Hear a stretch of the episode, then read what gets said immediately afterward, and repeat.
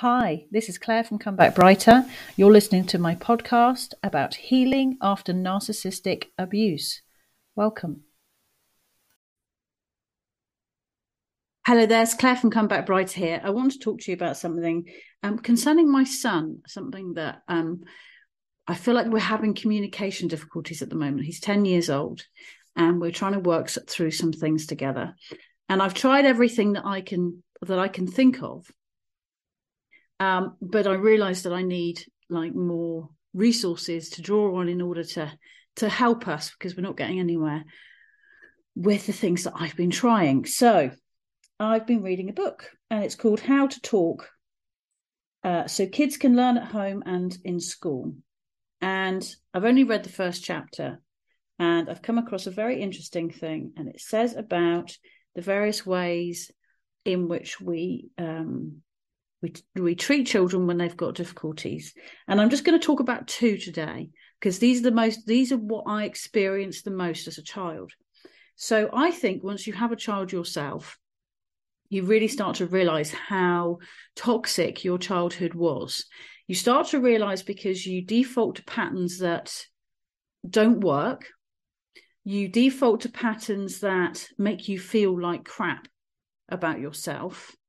Um, and and it's really truly been since my son's hit about the age of seven that I've really had to kind of dig deep and acknowledge how truly toxic my childhood was. Because before then, I still kind of thought things were okay. I still kind of invalidated myself but but it's but it's been in the last like three years or so that I've really realized how toxic it was. So the first thing I'm going to talk to you about is something that my parents did all the time, and that is denial of feelings. And what they do, it wasn't actually so much denial of feelings, actually. It was that I was wrong for feeling it. So whatever it was that I expressed to them, they would tell me I was wrong for it and and sometimes i had like no choice. So sometimes i would cry not because you know i'd never choose to cry in front of them because i'd learned at a very early age that they were, weren't going to support me emotionally. They didn't really care. I think i knew that from a very early age. And so i soon learned to to kind of stuff my feelings down because i was always told i was wrong for feeling it or that in some way it was my fault. So if I mean, there's no way I would ever express anger because the only person in our household that was allowed to express anger was my father, and he wouldn't do that. He wasn't like shouty and rageful. His anger would be expressed with the silent treatment, or well, really mainly the silent treatment, which sometimes could go on for days sometimes even over a week you know it was like real torture. And that was how he expressed his anger. So it was like a cold anger. And he was the only one that was ever allowed to do that. He was the only one that was ever allowed to express anything of what he felt. So i learned that you know i wasn't allowed to feel angry. I wasn't allowed to feel frustrated.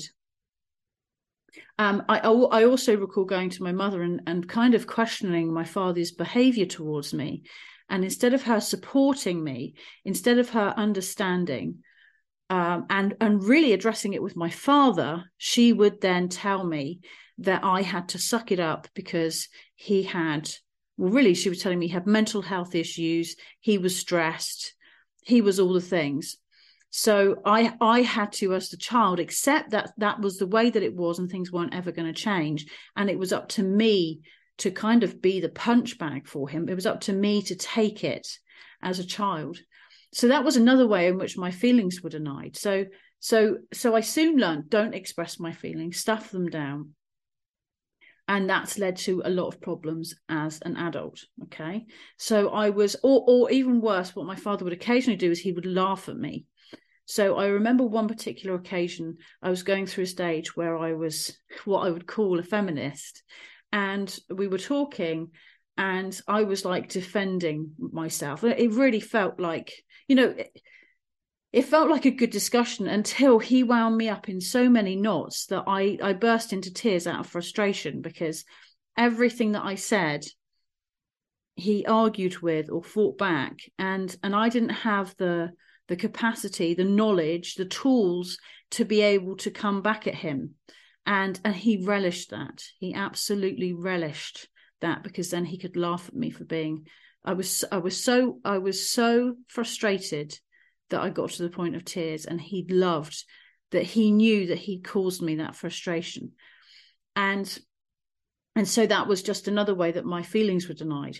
So so the other thing that they say in here is where like the where the, the parent takes the other person's side. So if if it was an issue with a friend or a teacher or whatever it was i soon learned really not to confide in my parents because they would they would use that information against me.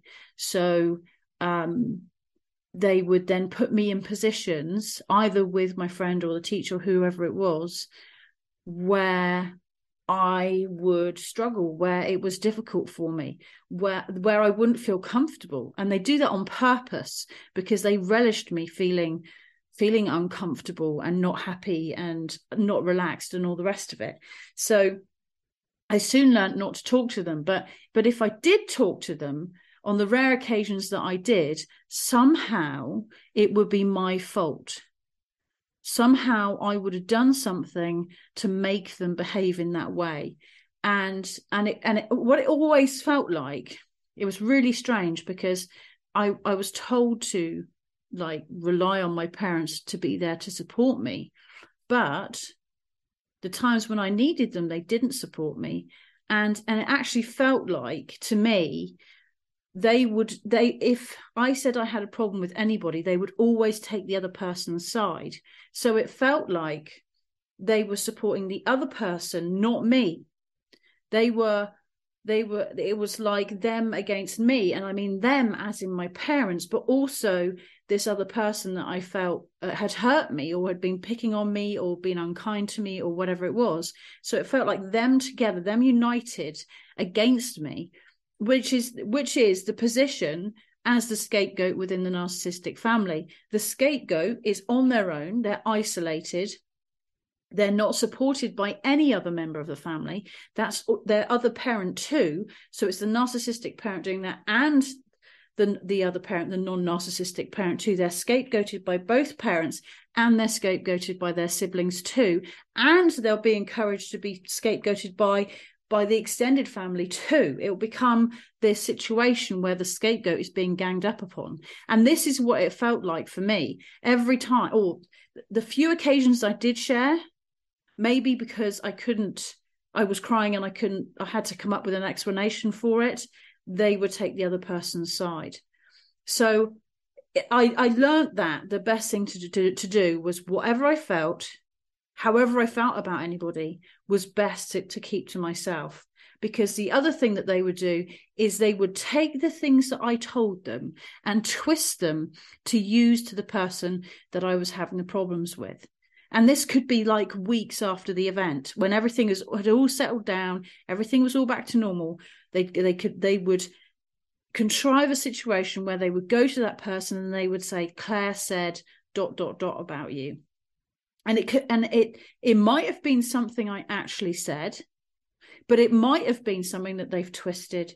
And the way that the tone that they said in the way they said it made it sound horrible when in actual fact it was a good thing that i'd said. But the way that they did it or the way that they phrased it or the way they put you know they, they, they put a question to it. So it made the other person feel like i was a bitch like i'd been talking about them so there was this whole there's this whole element of of betrayal and it, to other people. So it's not just the narcissist it's also the stirring that they've done with other people.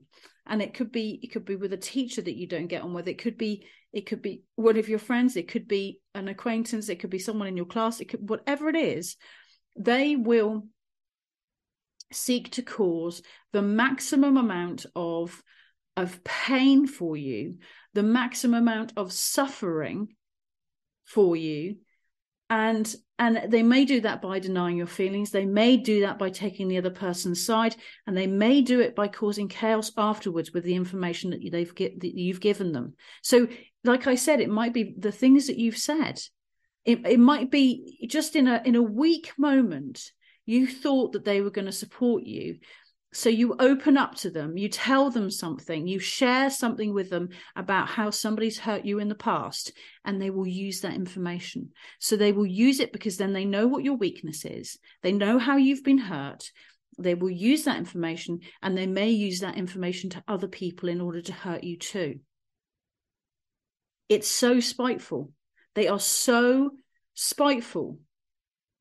They are the opposite of everything that they're supposed to be so I never felt like I had my my parents' support, although they would always say that I they would support me. I never felt like I had their support, and and that extended to other members of my family too, because they would all go along with what my father wanted because they wanted to keep him happy, and it was more important that my father was was happy and as stable as he could be, so that so that ev- they were safe. That was all they were concerned about, not about supporting other family members. It wasn't it wasn't the family unit together helping each other, loving each other, supporting each other. It was the family against me. It was the family against the scapegoat. And that extended out into extended family and to family friends and to situations at school and everything else as well. They would contrive things that I would be so I would be scapegoated by my friends by the people that i knew by my teachers so that so that it wasn't just in home environment when i was treated like that it was also outside of the home environment. So the message i took from that was not just that i was scapegoated by my dad. I was scapegoated by my dad by my mother by my brother by by extended family and then by friends and teachers by everybody that was involved in me with me in any way because my parents then would be involved. And the message then that you take from that is that I am bad. I deserve this. Because it's the consistent message that you see. And you don't think for one minute that the core source of it is your own parent. You don't realize that. You see, you go out into the well, you are at home and you're out in the world. And you when you're at home you're scapegoated. And then when you're out in the world you're scapegoated too because you will also attract other narcissists when you're out there. And you the consistent message that you see is is people people consistently scapegoating you and relishing it. And the, and the message that you take from that is i am bad and that's why it's such a huge discovery about narcissistic personality disorder because where you thought it was all you, where you thought it was all your fault, you start to realize where it all came from. You start to realize the parent, or maybe both your parents are narcissistic. that the root cause of it all is, is that narcissistic parent, the one that's in charge, because there'll always be one narcissist in charge they can't have anybody else having any position of power over anybody. So whoever is the narcissist in charge, they will be the one that, d- that, dictates whether or not you're the scapegoat, and then that will be within your family, and then that will extend beyond your family out into the wider world of friends, family, other family members, school teachers, anybody that you were involved with in any way.